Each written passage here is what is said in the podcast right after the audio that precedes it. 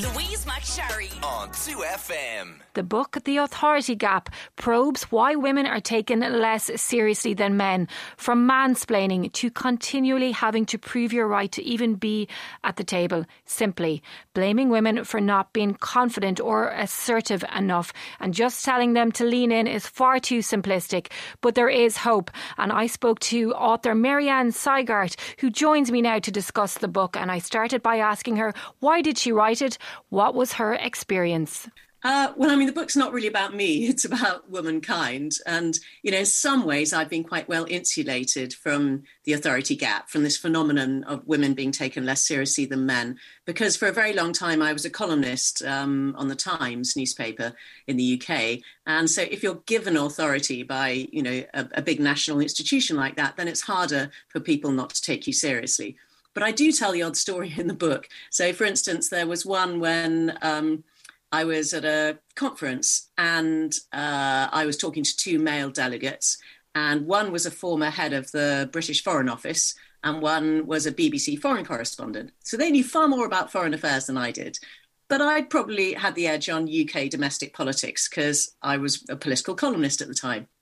And this other delegate came up to us, completely ignored me. I mean, literally turned his back on me, looked at the two men and said, Can I ask you a question about British politics? Could Tony Blair ever make a comeback? So I answered, because I was the expert in that group. And I said, No, not a chance. And I explained why, composition of the Labour Party, blah, blah, blah. He could barely bring himself to look at me as I answered. And when I finished, he asked a follow up question of the two men. And so I actually touched him on the arm. So he had to look at me. And I said, Look, I'm actually the British political columnist in this group. I, I do know what I'm talking about. Do you think it's better in those situations to, to challenge them? Is that is that what women should do? Because I think we've all had experiences of that. And I watched your TED talk on mansplaining, and I think it's it's fantastic that there's a word for that now. And I could relate to so much of it. Um, I'm a sports journalist, and I always get asked when I say what I do, do I like sport? And nobody would ever ask a man who's a sports journalist, do they like sport? And it's every single time. And from listening to you, from now on, I'm going to answer that question with Would you ask a man that? And, and do you think that that's what we should be doing? I definitely do. Funnily enough, I interviewed um, a sports editor of uh, a national newspaper here in Britain, who the first woman sports editor. And she once had a plumber round to fix her loo. And he asked her what she did. And she said she was a sports editor. Blimey, he said, you must know as much about sport as I do. that made me laugh. Um, no, you, we, we've just got to start calling it out. So the reason I've written this book is that every woman has had these sorts of experiences, you know, being underestimated and having her expertise challenged and being interrupted and talked over and being ignored when she makes a point. And it's just got to stop, right? It's just got to stop. But it's only going to stop if we start calling it out and just drawing attention to it and saying, look, you know, please treat me with the same sort of respect that you treat a man. That's all we're asking for, just a bit of equality. And now that the word mansplaining is in our vocabulary, I do wonder because we're all familiar with it now and men are familiar with it as well are they more cognizant now that it's a thing and are they maybe stop are they going to stop doing it well, I think they'll only stop doing it if we do call them out on it when they do it, because I think a lot of the time they don't realize they're doing it. I think we need to cut them some slack. You know, they've been brought up in a way that makes them feel more entitled than girls and women do, just to conversational space, to expertise, to running things. That's the way the world has always been. And so they're just used to taking up more conversational space, to being used to being thought of as more expert. And so we just need to just alert them when they're doing the sort of thing that actually makes us feel pretty small and, you know, un- undervalued. You can do it quite nicely. You can say, well, actually, I, I, do know quite a lot about this subject, so you don't need to explain it to me. Um, or, but, you know, could you please let me finish my sentence because I was trying to make a point, you know, when they interrupt you, that sort of thing. But you do, what really helps actually is if you're at work and someone else stands up for you so what we really need is allies around the table. Uh, it doesn't have to be a woman. In fact, it's even better if it's a man. You know, if, if a man says, "Oh, hang on, I just wanted to hear what Mary Ann was saying there," then that really helps. Or indeed, if you you know that classic thing of you make a point, nobody takes a blind bit of notice. Ten minutes later, man makes exactly the same point, and it's treated like the second coming, right? I was going to say, they'd yeah. say there's a lot of women listening to this right now and they are nodding their heads in agreement because they've all been there. Everyone will have that exact experience. Just when you mentioned there about how men and women are now and just how men were, are just used to having more of the conversation, does that all stem back maybe to the way that girls and boys are raised? That girls are often told to be, you know, nice and quiet and to play quietly, whereas boys are encouraged to be a bit more exuberant? That is so true. And even in the classroom, in fact, particularly in the classroom, uh, there was an academic who who observed something like seven months of one classroom and found that boys were called to talk by the teacher nine times more than girls. So boys are rewarded for talking, and girls are rewarded for being good and quiet. You know, sitting at the back of the class and working hard. And so no wonder boys grow up with a sense of, you know, entitlement to conversational time. And girls grow up thinking, oh, you know, I mustn't draw attention to myself, keep my head down, work hard. And uh, yeah, it, ma- it makes an enormous difference. So, in every public setting, whether it's work or educational or parliaments, town halls, that sort of thing, men talk for a disproportionate amount of time and women talk for a disproportionately little amount of time you know, I, I think there's no denying that we are part of the problem as well, that we are unconsciously part of the bias. And it is probably because we're just not used to hearing women, seeing women, just that exposure to women in positions of power, in positions of authority, and just naturally getting that respect that men do. So we need to, I'd imagine as well, to maybe take a bit of ownership of that as well and try and change. Absolutely. Do you know we're all we've all got this unconscious bias because we've all been brought up in a world in which men are basically in charge. And probably our father worked more than our mother. Probably he earned more than her. More than her. Maybe he had more authority at home. So these assumptions are hardwired into our brains, whether we're male or female. Uh, I mean, in some resp- in, in, in some psychological studies, men have been shown to be more biased than women. But in general, we all harbour this bias, and it's called unconscious for a reason. You know, we don't do it deliberately, and we can't even tell it's there. But what we can do is notice when it manifests itself. So notice if when we walk up to a man and a woman standing together, we just automatically address the man first rather than the woman, and therefore accord him more authority. You know, uh, notice if we interrupt women more than we interrupt men. Notice if we're in, if we're a man and we only read books written by men and hardly ever read books written by women. So men are four times more likely to read a book by a man than by a woman, whereas we women will read them in, a ratio of roughly 50 50. We're just as happy to read men as women, but not the other way around. Does social media almost compound that the fact that um, there's probably more men being retweeted on Twitter. There's the men have more followers, or is it a good thing that we are getting to see and hear women on that platform? Well, a bit of both. But the reason men have more followers and are retweeted more is that men are much more likely to retweet and follow other men than they are women, whereas we don't reciprocate in you know helping other women. We you know we we again are roughly 50-50 whereas men disproportionately follow and retweet other men. So it's like they're not even letting us into their conversation sometimes. So how are they going to accord authority to what we say or write if they're not even letting us into their newsfeed or they're not even reading our books? Someone... this is not all men by the way but some on average. Yeah i I would hope as well that it's a generational thing in ways. Maybe that when the next generation come through, that because there will be because women now have more confidence as well to, to stand up and be seen and, and, be heard. And look, things are changing very, very slowly, but we are seeing women in more positions and we're getting educated by books like yours as well. That maybe the next generation might have a little bit more of an awareness of what's going wrong and the challenges that women face. Would you feel the same? Well, I had I had assumed this, and I had really hoped it when I started researching the book. I thought this will all sort itself out in time, but we can just hurry it up a bit if we become more aware of it. But it's all going to sort itself out in time because young people aren't sexist in the way that old people are. And tragically, this isn't really true. So, while it is true that young women are better at standing up for themselves and are just sort of braver and less prepared to toe the line, probably, than the generation above them, that in itself has created a bit of a backlash amongst young men.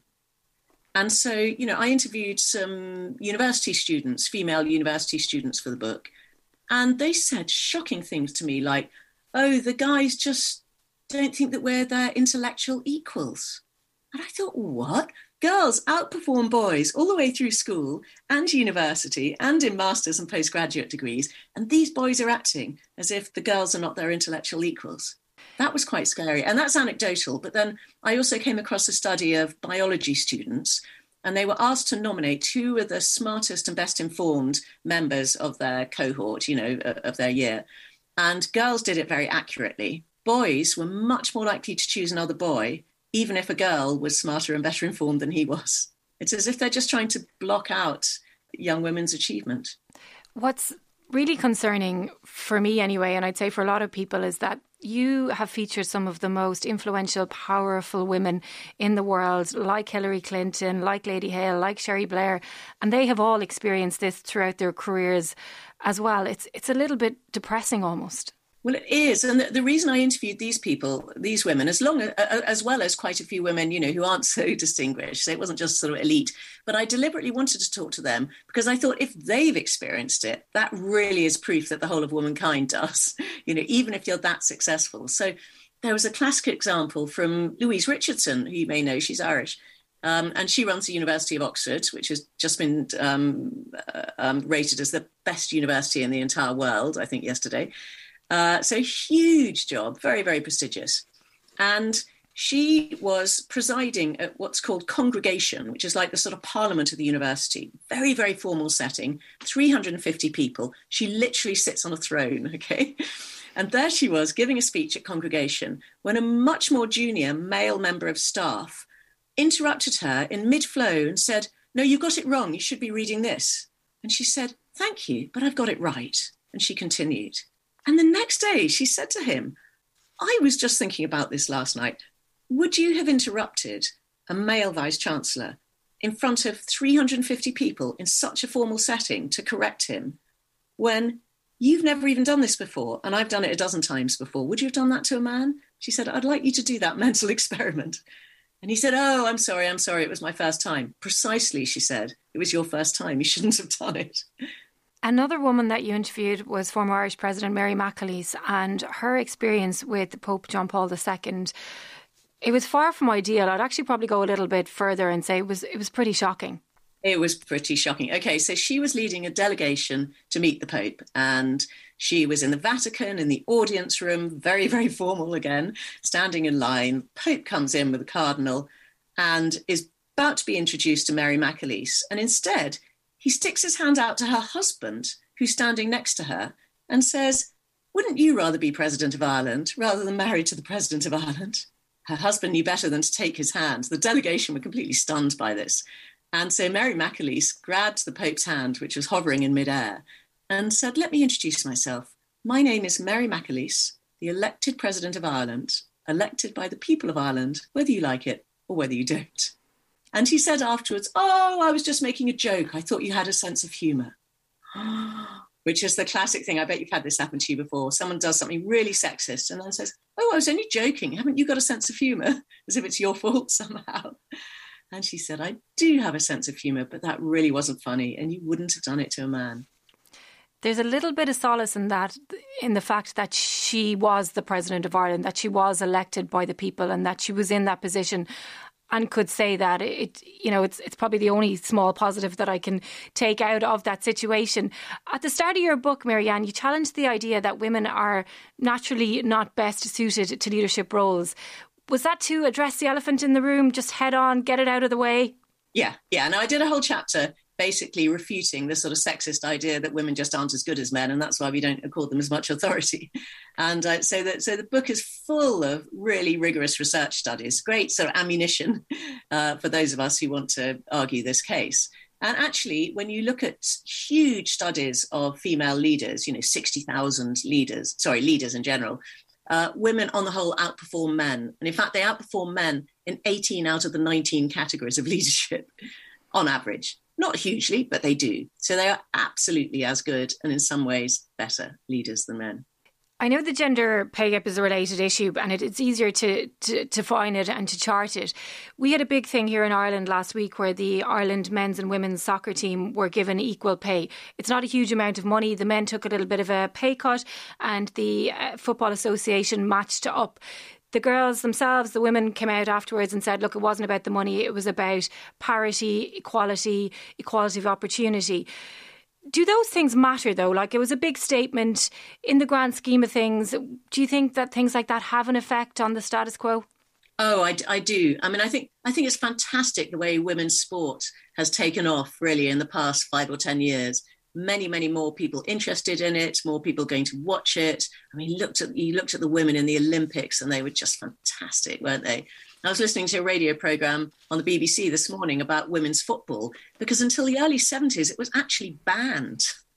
Girls and women weren't allowed to play football. So we have come a long way. All I'm saying is we still got quite a way to go. We really do. And look, something that really stuck out to me in the book was as part of your research, you spoke to two academics, one assigned male at birth and the other assigned female at birth, and they both went underwent gender, gender transition part way through their careers. What happened after that to their careers? Okay, so Ben Barres, who was a neuroscientist, sadly died very recently, said, I've had the thought. So he transitioned to begin living as a man. He said, I've had the thought a million times I'm taken more seriously now. He said, My work is taken more seriously. The same damn work, as he put it, is taken more seriously. I can even finish a sentence without being interrupted by a man. And someone was overheard who didn't know his history at the back of one of his seminars saying, Oh, Ben Barres gave a great seminar today, but then his work's much better than his sister's, i.e., himself. Meanwhile, Joan Roughgarden, who is an evolutionary biologist, transitioned in the opposite direction and having been very successful academically, and she, she well, when she was living as a man, uh, had a seat on the university senate committee, was very well paid, was very well respected, found everything started slipping once she started living as a woman. So her relative pay fell. She came off the university senate committee. She found it much harder to get grants for her work. But most shockingly, she found both she and her work were attacked very personally and very sort of viciously in a way that had never happened to her before when she was living as a man. So, you know, once she gave an academic lecture and a man jumped up on the stage and started shouting at her. And other times she was told, oh, you just don't, you haven't read the literature or you don't understand the, the maths. And she said, that would never have happened to me when I was living as a man. And she said, to start with, I thought, well, if women are discriminated against, I'm damn well going to be discriminated against too. And quite soon she said, the novelty of that has worn off, I can tell you. And her, her, her conclusion was men are assumed to be competent until proved otherwise, and women are assumed to be incompetent until they prove otherwise. And I just think this is such a good way of proving the existence of the authority gap because in normal circumstances, suppose you're a woman and your male colleague gets promoted and you don't, and you think, oh, I'm sure that was sexist. But it's really hard to prove because maybe your manager will say, well, he's just better than you, or he's more experienced than you. But with these trans people, they are exactly the same person with the same ability, intelligence, personality, experience, body of work. And the only thing that has changed is their gender. So scientists would say you've controlled for all the other variables, and you've isolated the one that matters and it really changes people's perception of them and the way they get treated. Mary Ann, I don't know how you wrote this book without absolutely despairing at every turn because it does seem like it does seem like it's just really, really grim for women um, in not just in the workplace, but just in general. When you think of all the challenges that we have to overcome, just to prove that we're as competent as men. Well, I just think there, you know, that, that there will be a wave through if we start noticing our biases. So, you know, male managers, for instance, at the moment, 70% of them will evaluate a man as being better than a woman, even when they've achieved the same goals, right? So that's really depressing for us. Even if we're as good as a man, a male manager is more likely to think the man is better. But if the male manager finds out about this research, maybe even reads my book or gets told about it by someone who has, you know, he might start to think, okay, maybe the reason I think John is better than Rachel is because I've got this bias. So maybe I should think about it a bit more carefully. Let's just look at what each of them has actually achieved. Let's not judge them on which is more confident or more self promoting. Let's actually look at their real competence and decide on that basis. So you've got to sort of correct for your instinctive hunches and, and, basically not make decisions on hunches, but just do it a bit more scientifically. So we can, all I'm saying is you, I've got 140 solutions in the back of the book as to how we can narrow the authority gap. It can be done, but each of us just has to undertake to, to, to look at our own behavior and if necessary, change it bit by bit. And it, you know, it's it's a bit like learning not to slump at your desk. You catch yourself doing it, you sit up straight. Catch yourself doing it, you sit up straight. And gradually you get used to sitting up straighter. That's all I'm asking everyone to do. And just for people that might be half listening and think that we're man bashing, we're not. And I, and I know that you're keen to emphasize that closing the authority gap, it's better for them too. Yeah, this is the actually this is the happiest thing I discovered doing my research is so you would think that gender equality was like a seesaw, right? So if women rise, men will fall. And you completely understand why men might be resistant to falling. But it's actually not like that at all. It's not a zero sum game. It's a it's actually a positive sum game in which everyone wins. Because if you look at research looking both at more gender equal countries and more gender equal relationships where the, the man and the straight relationships, obviously, where the man and the woman share the chores and the childcare and that sort of thing more equally not only are the women happier and healthier, which you might expect, and the children are happier and healthier, they do better at school, they have fewer behavioral difficulties, but the men are happier and healthier. So they're twice as likely to say they're satisfied with their life, they're half as likely to be depressed, much less likely to get divorced. They drink less, they smoke less, they take fewer drugs, they sleep better at night, and this is a real clincher, they get more frequent and better sex. So, guys, what's not to like? Join in on this. Mary Ann, I think that is the perfect place to wrap up our interview today. Thank you so much for coming on the show and also for just taking the time to write that book and doing all of the research because a serious amount went into it. The bibliography is 31 pages alone. So, we really, really appreciate you taking the time to join us and best luck with whatever comes next for you. Thank you. It's been a delight. Lovely to talk to you. Louise McSharry on 2FM.